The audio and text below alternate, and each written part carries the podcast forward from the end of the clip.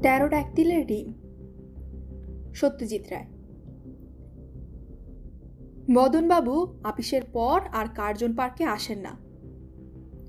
আগে ছিল ভালো।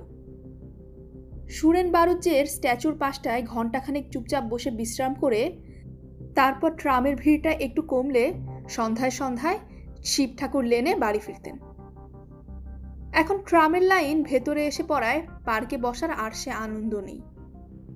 অথচ এই ভিড়ে গলদঘর্ম অবস্থায় ঝুলতে ঝুলতে বাড়ি ফেরাই বা যায় কি করে? আর শুধু তাই নয়, দিনের মধ্যে একটা ঘণ্টা অন্তত একটু চুপচাপ বসে থেকে কলকাতার যেটুকু খোলামেলা প্রাকৃতিক সৌন্দর্য আছে, সেটুকু উপভোগ করা এ না হলে বদনবাবুর যে জীবনই বৃথা কেরানি হলেও কল্পনা প্রবণ তিনি এই কার্জন পার্কেই বসে মনে মনে তিনি কত গল্পই ফেদেছেন। কিন্তু লেখা হয়ে ওঠেনি কোনোদিন। সময় কোথায়? লিখলে হয়তো নামটাম করতে পারতেন, এমন বিশ্বাস তার আছে। অবশ্যই গল্পগুলো যে সবই মাঠে মারা গেছে তা নয়।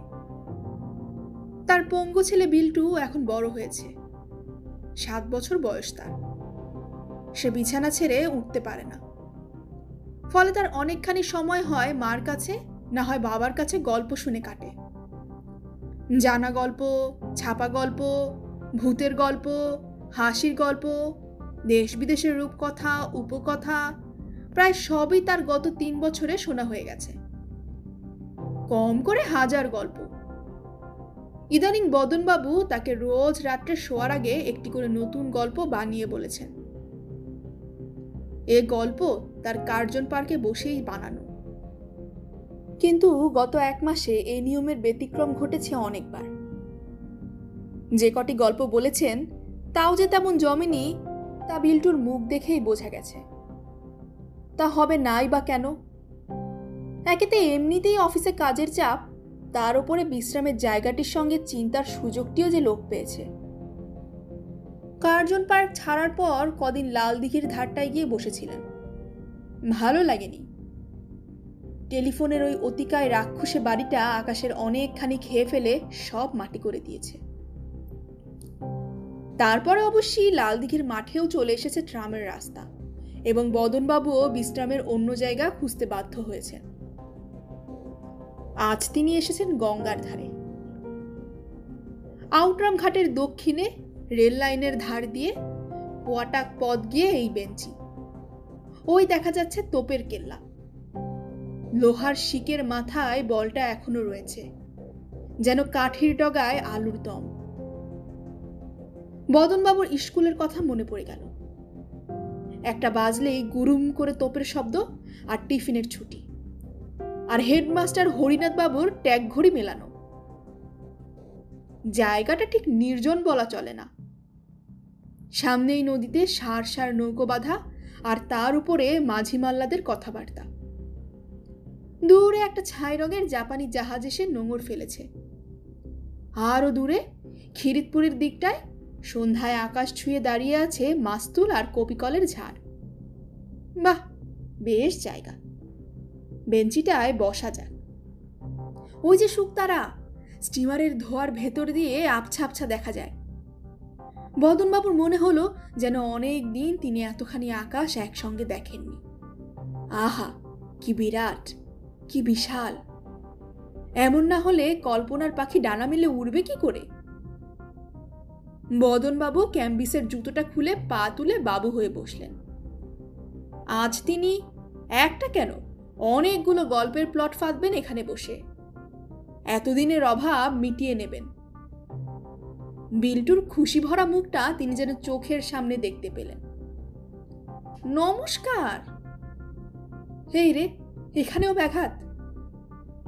বদনবাবু ফিরে দেখলেন একটি লিকলিকে রোগা লোক, বছর পঞ্চাশেক বয়স, পরনে খয়েরি কোট প্যান্ট, কাঁধে চটের থলি। সন্ধ্যার ফিকে আলোয় মুখ ভালো বোঝা যাচ্ছে না, তবে চোখের দৃষ্টি যেন অস্বাভাবিক তীক্ষ্ণ। আর ওটা কি? স্টেথোস্কোপ নাকি? ভদ্রলোকের বুকের কাছে একটি ঝোলায়মান যন্ত্র থেকে দুটি রবারের নল বেরিয়ে তার কানের মধ্যে ঢুকেছে। আগন্তুক মৃদু হেসে বললেন ডিস্টার্ব করছি না তো, মনে কিছু করবেন না। আপনাকে এখানে আগে কখনো দেখিনি তাই? মদনবাবু বেজায় বিরক্ত হলেন। বেশ তো নিরিবিলি ছিলাম রে বাপু, কেন মিছে গায়ে পড়ে আলাপ করা? সব মাটি হয়ে গেল। বেচারি বিলটুকে কি কৈফিয়ত দেবেন তিনি? মুখে বললেন, আগে আসিনি, তাই দেখেননি আর কি। এত বড় শহরে দেখার চেয়ে না দেখার লোকের সংখ্যাই কি বেশি নয়? আগন্তুক বদনবাবুর শ্লেষ অগ্রাহ্য করে বললেন, আমি আসছি আজ চার বছর ধরে, সমানে। ও, ঠিক এইখানে, এই একই জায়গায়, এই বেঞ্চিতে। এটাই আমার এক্সপেরিমেন্টের জায়গা কি না এক্সপেরিমেন্ট? গঙ্গার ধারে, খোলা মাঠে আবার এক্সপেরিমেন্ট কি? লোকটা শীতগ্রস্ত নাকি? কিংবা যদি অন্য কিছু হয়? গুন্ডা টুন্ডা জাতীয় কিছু? কলকাতা শহর তো কিছুই বলা যায় না। সর্বনাশ। বদনবাবু আজ মাইনে পেয়েছেন। ট্যাকের রুমালে বাঁধা দুয়ানা কর করে একশো টাকার নোট।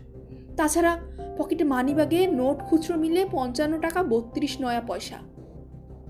বদনবাবু উঠে পড়লেন। সাবধানের মার নেই। সে কি মশাই? চললেন? রাগ করলেন নাকি? না না। তবে এই তো বসলেন এর মধ্যে উঠছেন। সত্যি তো? তিনি এমন ছেলে মানুষই করছেন কেন? ভয় কিসের? ত্রিশ দূরে সামনের নৌকাগুলোতে অন্তত শখানেক লোক। বদনবাবু তাও বললেন, যাই, দেরি হলো। দেরি? সবে তো সাড়ে পাঁচটা। অনেকখানি পথ যেতে হবে। কতখানি? সেই বাগবাজারে। আরে রাম রাম, তাও যদি বলতেন শ্রীরামপুর কি চুচরো, কি নিদেন পক্ষে দক্ষিণেশ্বর। তাও কি কম? ট্রামে করে পাক্কা চল্লিশ মিনিট। তার ওপর দশ মিনিটের হাঁটা তো আছেই। তা বটে। আগন্তুক হঠাৎ গম্ভীর হয়ে গেলেন। তারপর বিড়বিড় করে বললেন, চল্লিশ প্লাস দশ, পঞ্চাশ। আমি আবার মিনিট ঘণ্টার হিসেবটাই ঠিক অভ্যস্ত নই। আমাদের হচ্ছে, বসুন না, একটুখানি বসে যান। বদনবাবু বসলেন। আগন্তুকের গলার স্বর আর চোখের চাহনির মধ্যে কি জানি একটা আছে, যার জন্য বদনবাবু তার অনুরোধ উপেক্ষা করতে পারলেন না। মনে মনে ভাবলেন, একেই বোধহয় বলে হিপনোটিজম। আগন্তুক বললেন আমি যাকে তাকে আমার পাশে বসতে বলি না। আপনাকে দেখে মনে হলো আপনি ভাবুক লোক। কেবলমাত্র টাকা আনা পায়ের হিসেব নিয়ে পৃথিবীর মাটি আঁকড়ে পড়ে থাকেন না। যেমন আর নিরানব্বই পয়েন্ট নাইন রেকারিং পার্সেন্ট লোকে থাকে।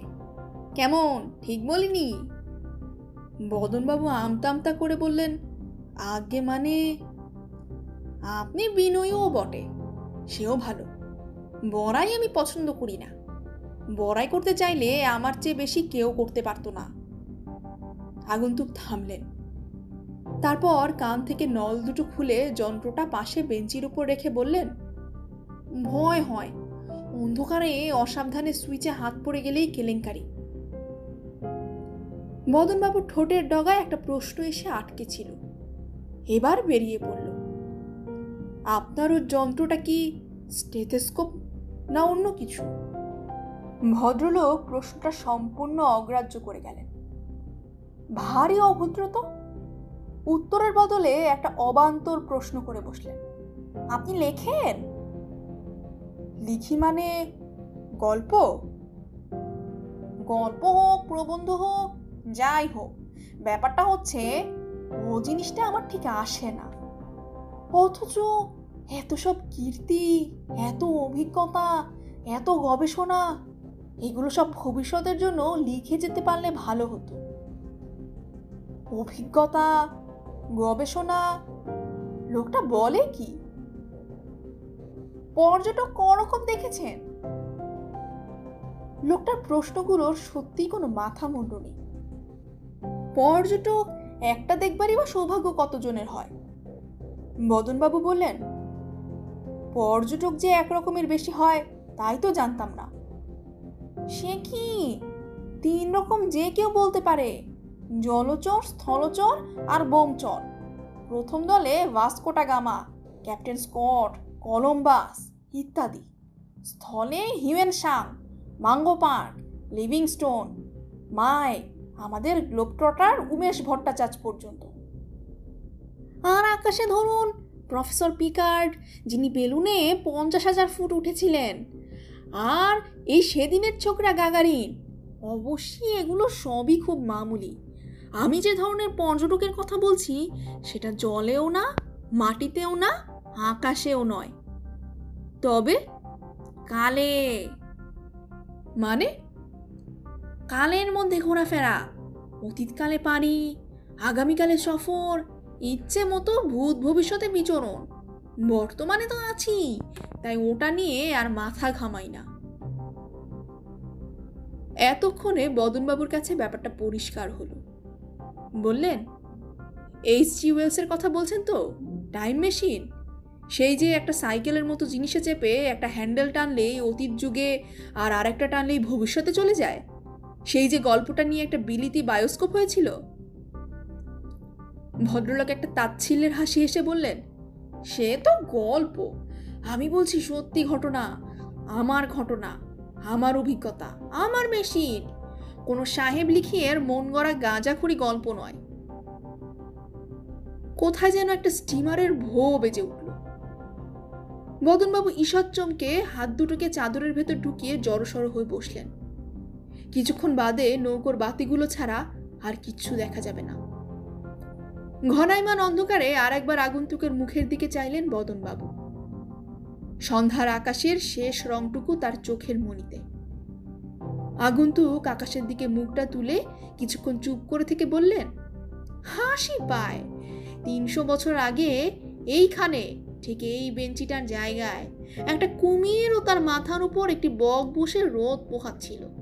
ওই খড়ের নৌকাটার জায়গায় একটা পাল তোলা ওলন্দাজ জাহাজের ডেক থেকে এক নাবিক একটা গাদা বন্দুক দিয়ে কুমিরটাকে মারে। এক গুলিতেই কুমির শেষ। বকটি ঝটপটিয়ে উড়ে পালাবার সময় তার একটি পালক খসে আমার পায়ের সামনে পড়ে। এই সেই পালক। আগন্তুক থলির ভেতর থেকে একটা ধবধবে সাদা পালক বার করে বদনবাবুর হাতে দিলেন। লাল ছিটে ফোটাগুলো কি? বদনবাবুর গলা ধরে এসেছে। আগন্তুক বললেন, কুমিরের রক্ত খানিকটা ছিটকে মগটার গায়ে পড়েছিল। বদনবাবু পালকটা ফেরত দিয়ে দিলেন। আগন্তুকের চোখের আলো মিলিয়ে আসছে। গঙ্গার স্রোতে কচুরিপানা ভেসে যাচ্ছিল। এখন আর প্রায় দেখা যায় না। জল, মাটি, আকাশ সব ঘোলাটে একাকার হয়ে আসছে। এটা বুঝতে পারছেন কি জিনিস? বদনবাবু হাতে নিয়ে দেখলেন একটা লোহার ছোট্ট তিনকণা ফলক। মাথাটা ছুঁচল।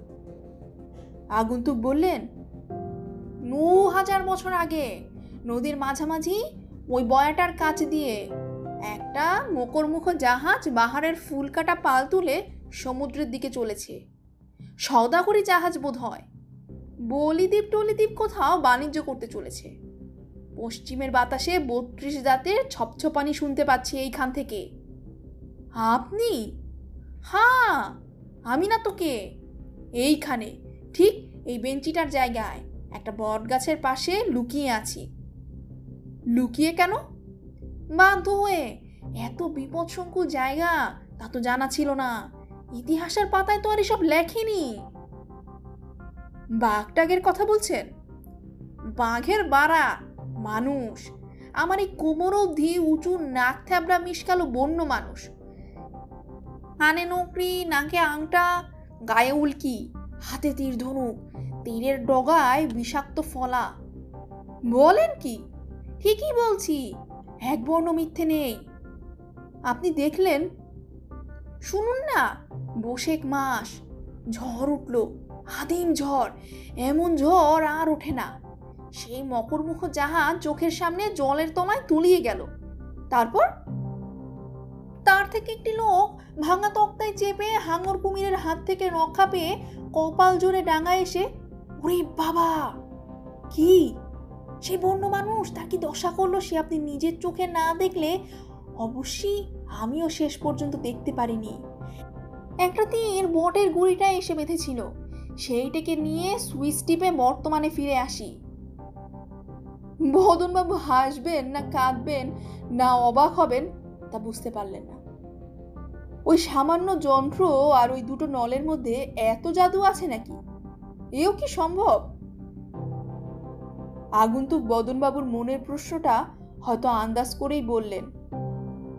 এই যে দেখছেন যন্ত্রটি, কানের ভেতর নল দুটো ঢুকিয়ে এই ডান দিকের সুইচ টিপলেই ভবিষ্যতে, আর বাঁ দিকের টিপলেই অতীতে চলে যাওয়া যায়। কোন যুগের কোন সময়টিতে যেতে চান, সেটাও এই দাগ কাটা সনলেখা চাকার ওপর কাঁটা ঘুরিয়ে ঠিক করে নেওয়া যায়। অবশ্যই বিশ তিরিশ বছর এদিক ওদিক হয়ে যায় মাঝে মাঝে, কিন্তু তাতে বিশেষ এসে যায় না। সস্তার জিনিস তো, তাই অত অ্যাকিউরেট নয় আর কি। সস্তা বুঝি? এবার বদনবাবু সত্যিই অবাক। সস্তা মানে অবশ্যই কেবল পয়সার দিক দিয়েই। এর পেছনে রয়েছে পাঁচ হাজার বছরের বৈজ্ঞানিক জ্ঞান, বিদ্যে, বুদ্ধি। আজকাল লোকে ভাবে বিজ্ঞানের যত কারসাজি, সবই বুঝি পশ্চিমে। এদেশে আর কি হচ্ছে? আরে বাপু, এদেশে যা হচ্ছে, তা কি আর ঢাক পিটিয়ে হচ্ছে?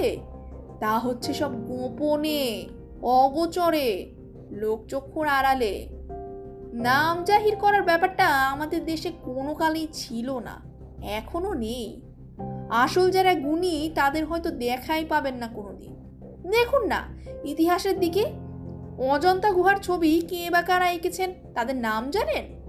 হাজার বছরের পুরনো পাহাড়ের গা থেকে খোদা এলোরার মন্দির কে গড়ল, তার নাম কেউ জানে? ভৈরবীর আকার সৃষ্টি। ঋগ্বেদ লিখলো কে? মহাভারত বেদব্যাসের নামে চলেছে। আর আমরা বলি বাল্মীকির রামায়ণ। কিন্তু এ দুটোর মধ্যে কত শত সহস্র নাম না জানা লোকের হাত আছে, মাথা আছে, তার হিসেব রাখে কেউ? এই যে পশ্চিমের বৈজ্ঞানিকেরা বড় বড় অঙ্ক কোষে ফর্মুলা কোষে সব বড় বড় আবিষ্কার করে নাম কিনছেন। এই অঙ্কের গোড়ার কথাটা জানেন? গোড়ার কথা? কি গোড়ার কথা? বদনবাবু তা জানেন না। আগন্তুক বললেন, শূন্য। শূন্য? শূন্য, জিরো। বদনবাবু ভেবাচেকা খেয়ে আকাশ পাতাল ভাবতে লাগলেন। One, two, three, four, five, six, seven, eight, nine, zero. এই দশটার বেশি আর সংখ্যা নেই। শূন্য, অর্থাৎ ফাক্কা অথচ একের পিঠে শূন্য দিলে হয়ে গেল দশ। নয়ের এক বেশি। ম্যাজিক! ভাবলে কুল কিনারা পাবেন না। অথচ আমরা মেনে নিচ্ছি। কেন মানছি? তাও বুঝতে পারবেন না। কিন্তু এই নটি সংখ্যা আর শূন্য এই নিয়ে রাজ্যের যত অঙ্ক, যত হিসেব, যত ফর্মুলা, যোগ বিয়োগ গুণ ভাগ ত্রৈরাশির ভগ্নাংশ decimal algebra arithmetic physics chemistry astronomy my atom rocket relativity এর একটিও এই সংখ্যাটি ছাড়া হবার জো নেই। আর এই সংখ্যা এলো থেকে জানেন? ভারতবর্ষ। এখান থেকে আরব দেশ, আরব থেকে ইউরোপ, আর তারপর সারা পৃথিবী। বুঝেছেন? এর আগে কি ছিল জানেন? মদনবাবু আবার ডাইনে বায়ে মাথা নাড়লেন। সত্যি, তার জ্ঞান কত সীমিত। আগন্তুক বললেন, আগে ছিল রোমান কায়দা, সংখ্যা নেই কেবল অক্ষর। এক হলো আই, দুই হলো আই আই, তিন হলো তিনটে আই। কিন্তু চার হয়ে গেল আবার দু অক্ষর। I, V. আর পাঁচ হলো এক অক্ষর, ভি। নিয়মের কোনো মাথা মুন্ডু নেই। বাংলায় উনিশশো বাষট্টি লিখতে চার অঙ্ক লাগে। আর রোমানে কত জানেন? কত? সাত। এমসি এমডি সিআইআই বুঝলেন কিছু? আটশো আটাশি লিখতে বাংলার তিন অক্ষরের জায়গায় রোমানে কত লাগে জানেন? এক dozen. D C C C L X X X V তিনটে আই এই হারে বিজ্ঞানের বড় বড় ফর্মুলা লিখলে বৈজ্ঞানিকদের কি অবস্থা হতো ভাবতে পারেন? তিরিশ পেরোতে না পেরোতে দেখতেন সব হয় চুল পেকে গেছে, না হয় টাক পড়ে গেছে। আর চাঁদের রকেট পাঠানোর ব্যাপারটা তো নির্ঘাত আরও হাজার বছর পিছিয়ে যেত। ভেবে দেখুন আমাদেরই দেশের একটি অখ্যাত, অজ্ঞাত লোকের আশ্চর্য বুদ্ধির জোরে অঙ্কের ভোল পাল্টে গেল। আগন্তুক দম নেবার জন্য থামলেন। গির্জার ঘড়ির ঢং ঢং শব্দ ভেসে আসছে। ছটা বাজল। আলো হঠাৎ বাড়লো কেন? বদনবাবু পূব দিকে চেয়ে দেখলেন, গ্র্যান্ড হোটেলের ছাতের পেছন দিয়ে ত্রয়োদশীর চাঁদ উঠেছে। আগন্তুক বললেন, আগে যেমন এখনও তাই। দেশে ঢের লোক আছে যাদের নাম ধাম কেউ জানেও না, জানবেও না। কিন্তু তাদের বিদ্যে বুদ্ধি পশ্চিমের কোনো বৈজ্ঞানিকের চেয়ে এক চুল কম নয়। এদের সাধারণত কাগজ, পেন্সিল, বইপত্র, ল্যাবরেটরি ট্যাবরেটরিরও কোনো দরকার হয় না। এরা নিরিবিলি চুপচাপ বসে ভাবেন। আর মাথার মধ্যে ভারী ভারী ফর্মুলা কষে ভারী ভারী সমস্যার সমাধান করেন আগন্তুক থামতে বদনবাবু মৃদু স্বরে বললেন, আপনি কি তাদেরই মধ্যে একজন? ভদ্রলোক বললেন, না, তবে এমন একজন লোকের সাক্ষাৎ বরাত জোরে একবার আমি পেয়েছিলাম। এখানে নয় অবশ্যই এ তল্লাটে নয়। জোয়ান বয়সে পায়ে হেঁটে অনেক ঘুরেছি পাহাড়ে টাহারে তাদেরই একটাতে। অসাধারণ পুরুষ। নাম গণিতানন্দ। ইনি অবশ্যই লিখেই অঙ্ক কষতেন ইনি যেখানে থাকতেন, তার আশেপাশে তিরিশ মাইলের মধ্যে পাহাড়ের গায়ে যতগুলো পাথরের চাই ছিল, তার প্রত্যেকটির পা থেকে মাথা অবধি অঙ্কের হিবিজিবিতে ভরা। খড়ি দিয়ে লেখা, তার যিনি গুরু, তার কাছ থেকে গণিতানন্দ অতীত ভবিষ্যতে বিচরণের রহস্য জানতে পেরেছিলেন। আমি গণিতানন্দের কাছ থেকেই জেনেছিলাম যে এভারেস্টের চেয়েও পাঁচ হাজার ফুট উঁচু একটি পাহাড়ের চূড়ো ছিল হিমালয়ে। আজ থেকে সাতচল্লিশ হাজার বছর আগে একটা প্রলয়ঙ্কর ভূমিকম্পে এই পাহাড়ের অর্ধেকটা নাকি মাটির ভেতরে ঢুকে যায় এবং এই একই ভূমিকম্পে নাকি উত্তর হিমালয়ের একটি পাহাড়ে ফাটল ধরে তার থেকে একটি ঝর্ণা বেরিয়ে এই যে নদীটি বয়ে যাচ্ছে আমাদের সামনে দিয়ে, সেটির সৃষ্টি করে। আশ্চর্য আশ্চর্য। মদনবাবু চাদরের খুঁট দিয়ে কপালের ঘাম মুছে বললেন, আপনার ওই যন্ত্রটি কি তার কাছ থেকেই পাওয়া? আগন্তুক বললেন হ্যাঁ মানে ঠিক পাওয়া নয়। উনি উপাদান বলে দিয়েছিলেন। আমি সেই সব মাল মশলা সংগ্রহ করে যন্ত্রটি নিজেই তৈরি করে নিয়েছি। এই যে নলটা দেখছেন এটা কিন্তু রবার নয়। এটা একরকম পাহাড়ি গাছের ডাল।